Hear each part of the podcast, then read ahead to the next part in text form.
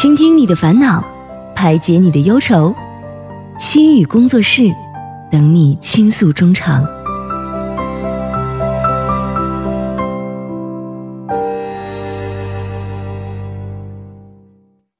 何以解忧，唯有心语工作室。那么，心语工作室又在每周日晚上和大家如约而至了。我们很高兴邀请到两位嘉宾朋友，金元英老师和赵思维嘉宾。那好的，马上有请出我们今天的两位嘉宾朋友，一位是我们的心理咨询师金元英老师，你好。呃，大家好，主持人好，思维好，我是金元英，又跟大家见面了。嗯，老师好。那另外一位呢，是我们的老朋友赵思维，你好。嗯，主持人好，老师好，大家好，我是在韩国活动的与中国 YouTuber 赵思维，很高兴又和大家见面。嗯，两位好。那每周的这个环节啊，我觉得也是非常有帮助的，不光光是对我本人有帮助，我觉得对很多的听众朋友应该是非常有帮助的啊。特别上周我们讨论的这个关于金钱 AA 制，恋人之间应该如何去处理这个金钱的关系啊，非常的对我来说有很多启发在里边，是不是？呃，确实，两个人恋人在谈恋爱的时候，总是免不了谈一些钱的问题，因为在人生当中，这个钱总是绕不过去的，对不对？嗯，很有帮助。思维从我们这节目当中，您觉得现在到现在为止啊，今年这个已经马上过去了，对，觉得参加这么长时间了，怎么样呢？我觉得，因为我一直在准备案例嘛，也是收到很多人的案例，发现每个人家家都有难难念的一本经，没错，大家都有苦恼，就是说。不是说每个人都活着非常幸福，因为我其实有的时候也有特别多的一些心理上的一些问题啊，或者是不开心的事情。以后有空我把它也写成案例，然后咨向老师免费咨询一下。哎，我觉得可以啊，我觉得可以，是不是？嗯，每个人其实都是有自己的苦恼啊，自己应该不知道怎么彷徨的时候啊，包括我也是一样。这个时候我觉得可以。嗯，真心的说出来，然后呢，让老师给我们一个很好的解答的方式。嗯，咱们可以化名嘛，对不对？是其他人民的方式去做也是可以的啊。可以。好，那首先看一下今天我们思维带来的第一个啊，这个案例到底是什么样的？好的，我给大家带来一下今天的案例，该如何和寄宿制的孩子保持良好的沟通关系？我有一个朋友家的女儿。刚上初中的时候，父母就把他送到了寄宿学校。朋友当时特别开心的和我说：“从小啊，就得让他多锻炼锻炼，以后呢，上大学床单都不会铺怎么办？那多不好啊！”于是，一家人高高兴兴的就把女儿送进了寄宿学校。然而，想的总是很丰满，现实却是很骨感。还没过一年，朋友就发现女儿好像出了点什么问题。以前总是笑嘻嘻的，像个无忧无虑的小公主一样，天天在耳边叫“妈妈长，妈妈短”的。现在倒好了，回家一句话都不吭声，就知道躲在自己房间里不出门。朋友有时候想进门探个究竟，却发现女儿根本不理睬他，无论问什么都是那句“嗯，没事，挺好的”。无论说什么都是那句“嗯，知道了”。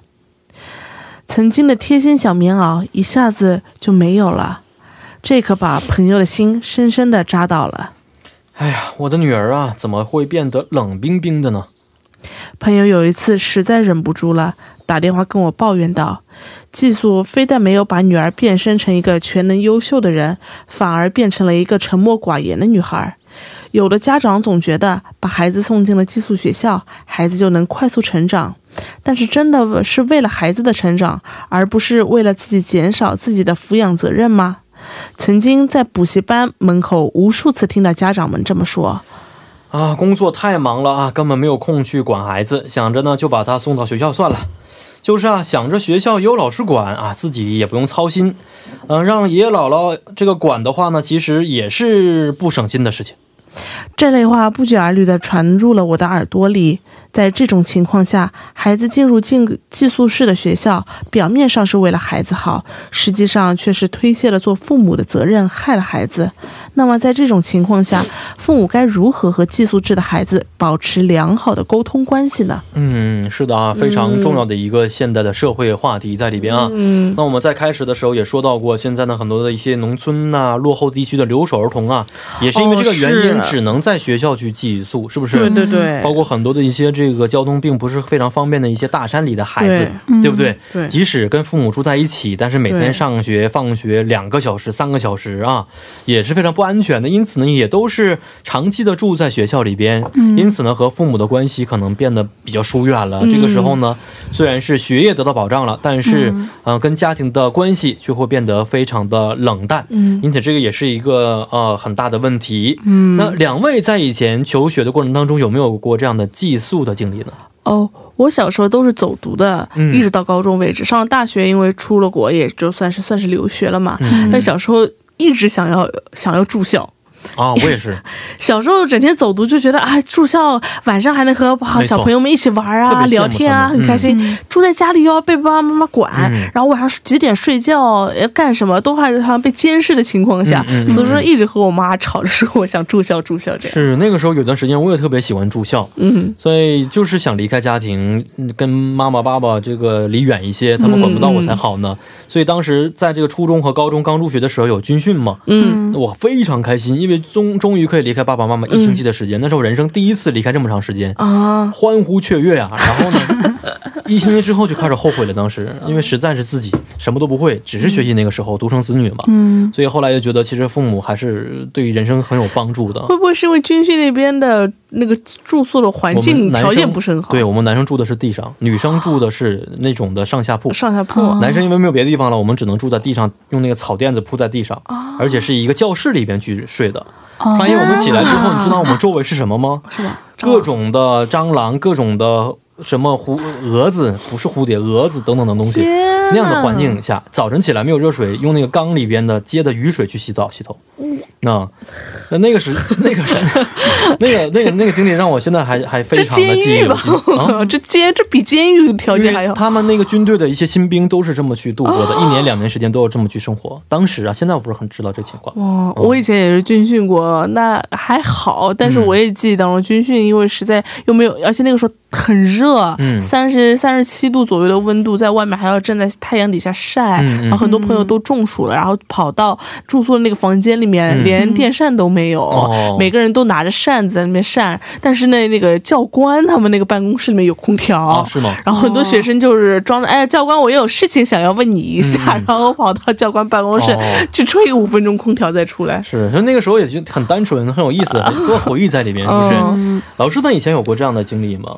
你你你说的是住宿吗？寄啊宿寄宿，住宿的话，我跟大家就是二两位的那个经历都不太一样。嗯我是从初中一直到大学一直是住宿。哦是吗对从初中到大学，对，初中的时候因为就是家里稍就是离学校稍微有一段距离，然后哦交通也不是很方便。哦，然后那个时候呢，大多数的就是同学呢都住宿，嗯所以嗯我也选择了住宿。哦，所以出现过类似于今天案例当中的问题吗？跟父母之间的关系变得冷淡了，好像也没有，次回家都会觉得别扭不舒服。也没有。我我觉得嗯当时就是回想一下住宿的经历嘛，我觉得挺。就对我来说是一个很，就是可以锻炼我，嗯，就是我的很多能力，比如说，呃，我可以就是跟很多嗯不同的人嗯，就是很好的相处，就是，然后呢，嗯、也可以就是让自己保证，就是用更多的时间来就是花在学学习上嗯面，嗯嗯嗯嗯，还有，是呃，是，嗯，没错。其实我在上大学最大的一个收获就是，呃，增强了我人际关系的能力。嗯是，我以为你会是他说遇到各式各样的人，我还以为你说我是你说增加了人气呢。啊，没有人 人际关系能力。但是在大学之后啊，因为是四年都是住在学校嘛，嗯每次回家的时候，我突然发现，我不是称为这个家是我的家了，变成我妈妈家。啊，对，嗯就是自然而然的，我话就变了，就是说，哎，我假期我回我妈妈家怎么怎么样。所以这个称呼变完之后，我才发现，可能我当时喜欢的这个家，并不是原来的老家，而是我大学的这个宿舍而已。可能这样的，可能不知道女孩怎么样，男生有这么一个心理的变化在里边。我现在也是就是在韩国这边也一个人住嘛，每次回上海的时候，总归会觉得是回父母的家，嗯不会觉得那是我家。是不是？哦，有这种心态已经稍微会发我生我觉得我的家，我自己用我自己的经济能力建起的这个家，嗯不管是、嗯是是租房也好，那个家才算是我家。说这个我你有什么时间我去去韩国去你家，也说的是这样的话。嗯对对对，会会这么说。没错不。过是作为父母的话，也说回咱们家也会有点怪。很奇怪，是。对，回想一下，我觉得有有一点是挺遗憾的，因为就是成长的过程都是跟父母渐行渐远的过程嘛，嗯。所以我是有点想，是不是太早离开父母了？嗯是不是错过了很多跟父母在一起的美好的时光？嗯嗯嗯，没想到这一点的话，是稍微有一点遗憾。是，但其实做数的话，对我的这个性格也产生了很多积极的影响，比如说，比就比如说，就是比较遵守一些纪律啊，或者是对生活一些一板一眼的态度啊什么的，嗯这一点我觉得挺好的。是，嗯所以任何事情都不可能完美的。啊，对哪个方面都会可能照顾得到，这是很难做到一件事情，是不是？嗯那回到我们这个案例当中啊，老师觉得，呃，这个案主的朋友将他的初中的女儿啊，就送到了寄宿学校嗯啊、现在发现了可能关系变得不怎么好啊。嗯，您跟我们分析一下这个问题出在什么地方呢？嗯呃，首先看一下这个，就是整个的案例，它嗯反映了有三个问题嘛。第一个问题就是说，应不应该送孩子去寄宿学校？嗯，然后寄宿学校的优点跟利弊是缺点缺点是什么？嗯然后第二呢，就是送孩子去住宿是不是推卸了父母的责任？然后第三点就是怎样与住宿的孩子呢，呃，保持良好的沟通？嗯呃这个三个问题。哦，那么三大块儿是不是？是，然后第一个嗯就是是否、呃，嗯就是送孩子去住宿学校是利大于弊？我觉得这个嗯问题呢，可能需要呃从两个方面去考虑。嗯第一是呃要看这个客观的情况，比如说、呃离家远啊，交通不方便啊，或者是父母太忙了没有时间照顾孩子。嗯呃，还有就是如果这个学校宿舍管理体制很好。嗯呃，并且呢，大多数的孩子都是住宿的，嗯，那也可以考虑让孩子住宿。然后第二点呢，就是也要看这个孩子有没有这样的意愿，嗯因为青春期的孩子们特别想要保持独立，所以呃，如果他有就是孩子有想要住宿的这个意愿的话，也可以尊重孩子，让可以让他嗯试一下。就是大的原则是放手，嗯、但是也要时常与孩子沟通，然后时常留意孩子是否适应良好。嗯嗯是啊，所以呢，从客观的角度啊，还有嗯呢，从这个孩子的意愿的角度来看待这个问题。啊、但是我觉得，无论是选择这个住宿啊，还是走读，肯定都会有利弊存在的，是是不是？对，呃，所以呢，这个孩子的意愿还是为主来去看待，嗯嗯应该怎么样解决。嗯呃，但是话说回来，我说两位觉得这个住宿学校啊，从个人的观点看待，它的优缺点有哪些呢？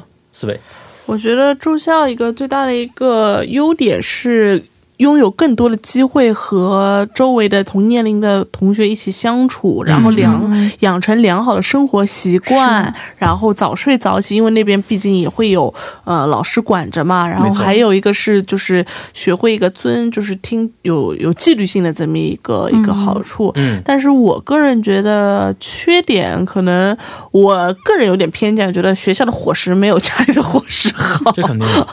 哦，这是一点对孩子的、呃营养上面的一个生长发育，并不一定是一件好事。然后还有一点就是，如果一旦这个孩子在这个集体当中产生了一定的呃不快乐，嗯。比如说嗯。被孤立，是。或者是被校园暴力等等，那这个处于青春期的孩子很少有孩子愿意。把这个事情主动和父母透露的，如果在不说、在压抑的情况下，一直是被这个群体所压抑的话，我觉得后果会不堪设想。嗯对嗯嗯，是，所以这个问题还是很多的啊。嗯老师呢，觉得这优缺点都体现在哪些方面？对，我觉得我跟思维的意见是一致的，嗯就是它可以让孩子更早的去适应集体生活，嗯嗯然后让他培养一种就是很好的这种社交能力。嗯，然后另一方面呢，就是也可以提高他的生活自理能力。哦，但是，呃，也有一个问题，就是青春期的孩子，他的这个同伴影响力就很很大嘛。没错对所以，一旦他跟就是同伴的这个相处当中出现的一些问题，嗯，呃，可能对这样的对孩子来说是致命的。是，呃，所以很多家长就比较担心这样的问题，嗯就是如果跟呃这个孩子在学校里被排挤，嗯，呃，或者是就是被其他的孩子带坏了怎么办？嗯这样的一个问题。是嗯。呃，现在其实，在我们这个年龄啊，即使遇见一些品德呀并不是非常好的人，我们都会有一些自我判断能力，是不是嗯。远离呀，或者采取一些其他的方式来进行躲避？但是孩子很少有这样的判断能力，对，比如说什么哥们儿义气啊，咱们一起怎么怎么样啊，很容易就被带上哦邪路了，对不对？因此这个时候呢，老师刚才也说过，这个同伴的影响力也是非常重要的。对。这个时候也是跟学校的风气呀、学校的这啊个学习环境啊，嗯，也是非常有大很大的影响啊。那刚才我们也提到了第二点呢，就是说，呃，很多家长在送孩子去寄宿学校的时候呢，嗯其实也是出于一种能够推卸做父母应该尽责任的责任。嗯那二位真的是同意这样的观点吗？我个人觉得不一定，因为有些我觉得很多父母他。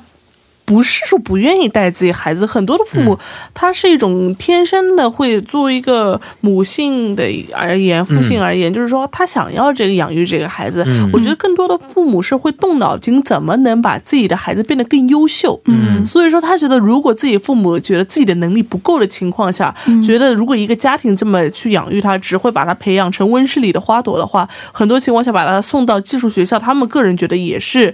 一种好的选择，因为有更严厉的管教啊等等。嗯再从另一方面的情况下，他可以少一些身心上的一些疲倦，比如说不用整天去接送啊，嗯或者说是每天去准备很多吃的啊等等这种这种这种之类的。是，但是送去寄宿，对，送去寄宿学校，他还是要跟老师进进行那个频繁的沟通的。对，所以现在也方便了哈。这个里边整个群的话，随时可以了解孩子的信息到底是什么样的。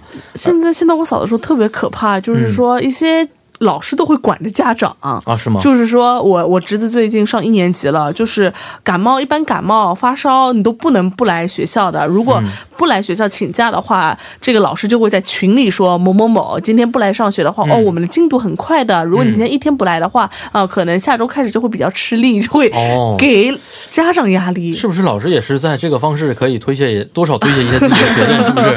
啊，也是很好的一个方式，及时沟通 共享了，没错啊。老师呢怎么看待？我觉得不能就是从送孩子去住宿这件事情来判断孩子这个这个父母是不是推卸责任。嗯我觉得父母的角色呢是给孩子创造一个很好的这个成长环境，嗯嗯嗯呃，就是包括甄别对孩子好的呀、不好的一些环境，嗯然后并且就是对孩子可能会遇到的一些问题呢，时刻保保持一些警醒。嗯嗯呃，并不是说就是让家长过度的这个溺爱和保护孩子，而是要帮助孩子提高这个解决问题的能力。嗯呃，就是嗯简言之呢，就是我觉得这个家长的这个角色呢，呃，不管住宿与否，就是嗯要关心孩子的成长。嗯，如果就是只是把孩子租就送到寄宿学校，然后把所有的事情都推给老师的话，我觉得嗯就是一个不负责任的一个态度。是嗯而且现在说实话，很多家长也并不是完全成熟的啊，因为他们现在我看也已经八零后都当父母了，是不是？也都是独生子女的一代开始当父母，所以呢，我我的同学跟我一样的九二年的，他儿子嗯今年上小学，啊，是吧？嗯已经变成这个样子了，因此很变多成这样。家长他们本身也是特别向往着以前自由这样的生活 在很多视频都写着，只要开学了，父母都是吹着口哨。嗯、迈着轻快的小步伐把儿子女儿送到学校的，非常开心，都是是不是？总算是把小祖宗送出去了啊！因此也看得出来，现在家长的心态其实有的时候也确实很累啊。那而且我们说回到这个案例当中啊，这个孩子现在是初中就送到了寄宿学校，但是我们知道，初中一般都是心理发生非常变是大的变化的这处么一个过于青春程。期，是，嗯所以才有这个词叫中二病，是不是？嗯那这也会不会成为了孩子和家长变得关系更加疏远的原因之一呢？是是，我觉得这要一定要充分的了解孩子的这个这个时期的心理特征，嗯，然后呢，呃，再进行就是跟孩子进行沟通。嗯这个时期呢，就是孩子有一些心理特征，就是比如比如说他情绪波动比较大，嗯。因为这个时期的孩子呢，认为自己特别很特别，嗯，然后觉得这个世界总是围绕着自己而转，没错，呃，有很强的这种自我中心性。没错 呃，而且自我中心性呢，就是是指就是做任何事情，他们都会觉得自己是舞台的这个主人公。嗯。嗯，然后呃，会因为很小的失误啊，或者是自己的一些外表啊，呃，很小的事情会嗯生气啊、开心啊什么的。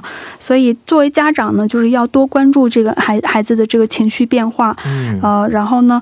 孩子情绪一上来的时候呢，就是即使自己是无法理解的，嗯也要也不要硬碰硬，嗯嗯，就是要多接纳，就是等这个孩子呢情绪平复下来之后呢，再耐心的与孩子进行沟通。嗯，呃，因为就是处于青春期的孩子是特别难管的，没错，呃，所以有些家长呢就是管不动，就有一种破罐子破摔的这样的一个心态，哦呃，就干脆放弃对孩子的教导，放任孩子。我觉得这样也是不好的。是啊，这个阶段孩子确实问题也很多，也是最重要的一个阶段。对，好好引导的话，将来可能会影响整个的一辈子，嗯是不是？嗯，那如何的去与这个住宿的孩子啊，特别是处于在这个特殊阶段青春期的孩子进行沟通、嗯呃交流，我觉得也是方法很重要的方法之一。嗯，老师在这个方面有没有一些很好的建议提供给我们呢？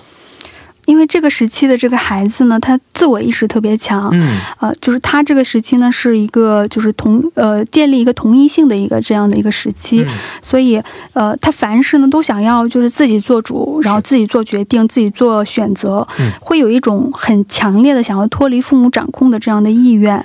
然后这时这时呢，家长要理解孩子这样的需要。嗯呃，然后与孩子沟通的时候呢，就是不要强行的去贯彻自己的这个想法，嗯啊、不要用就是命令句，然后最好是用一些建议的这样的一个口吻嗯。与孩子沟通，然后要充分的尊重孩子，呃，要不然就是孩子这个时候呢更容易产生一种逆反的心理，嗯。呃，即使发现孩子做的有不对的地方的话，也要就是呃循序善诱，然后也要小心的去劝导。嗯，这个时候，家长我觉得他应该要转换一下角色，哦应该要从那个监督者转换到一个建议谏言者的这样的一个角色。嗯嗯是这个时候呢，肯定教育方式也要进行一些相应的改变了，因为孩子的内心呢，他的个性啊、独立性都是在发生巨大波动的一个阶段，对不对？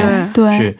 那除此之外，在沟通的时候，与这个住宿孩子还有哪些方面是嗯我们应该去留意的呢？因为还有一点就是，这个同这个时期呢，同龄人之间的关系对他们来说是非常非常重要的。嗯，所以，任何一个青春期的孩子呢，都不可能脱离同龄人的影响，嗯然后总是将彼此之间的这个交往与认可呢看得特别重要。嗯嗯嗯，所以呢，呃，这个当孩子。当就是家长发现孩子回家闷闷不乐了，然后感觉孩子呢适应不好学校的生活时呢，就是千万不要大意，因为嗯有些家长呢可能觉得，呃，成绩没有受影响的话嗯就没事了，对哦。但是让但是呢，一定要这个时候一定要考虑，呃，这个孩子的同伴关系是不是出现了问题，嗯嗯嗯，然后呢，在学校有没有一些冲突，还有就是矛盾，是否被同学排挤了等等。嗯所以父母呢，应该就是要耐心的，就是与孩子沟通，然后与保持就是与孩子保持一个信任的关系。嗯，然后，如果发现这个情况特别严重的话，呃，要积极的，就是找一些相关的部门，然后接受他们的协助，嗯然后让孩子脱离这样的一个影响圈子。是啊，这个时候真的对孩子的个性影响实在是非常大。现在回想一下，其实我就是在中学的时候，嗯呃，发生非常大的一些变化之后，我就觉得人生性格呀也改变了非常多。嗯以前是不是特别爱说话的，都是中学之后变得。话东北话叫呜呜呜喳喳，天天 就是。那个时候就老师刚才说的，以什么都是以自己为中心，自己是舞台，嗯觉得自己就是这个世界最重要的这么一份子。嗯嗯，所以呃，所以这个时候我们觉得应该通过科学的方式，是不是嗯引导孩子走上一个比较正确的道路啊？好，今天也是非常的感谢两位的参与，咱们下次节目再见。嗯好再见嗯，再见。那以上就是我们今天第一部节目《心语工作室》的全部内容了。在第二部节目当中呢，为您带来的是《中韩青年说》，不要走开，马上回来。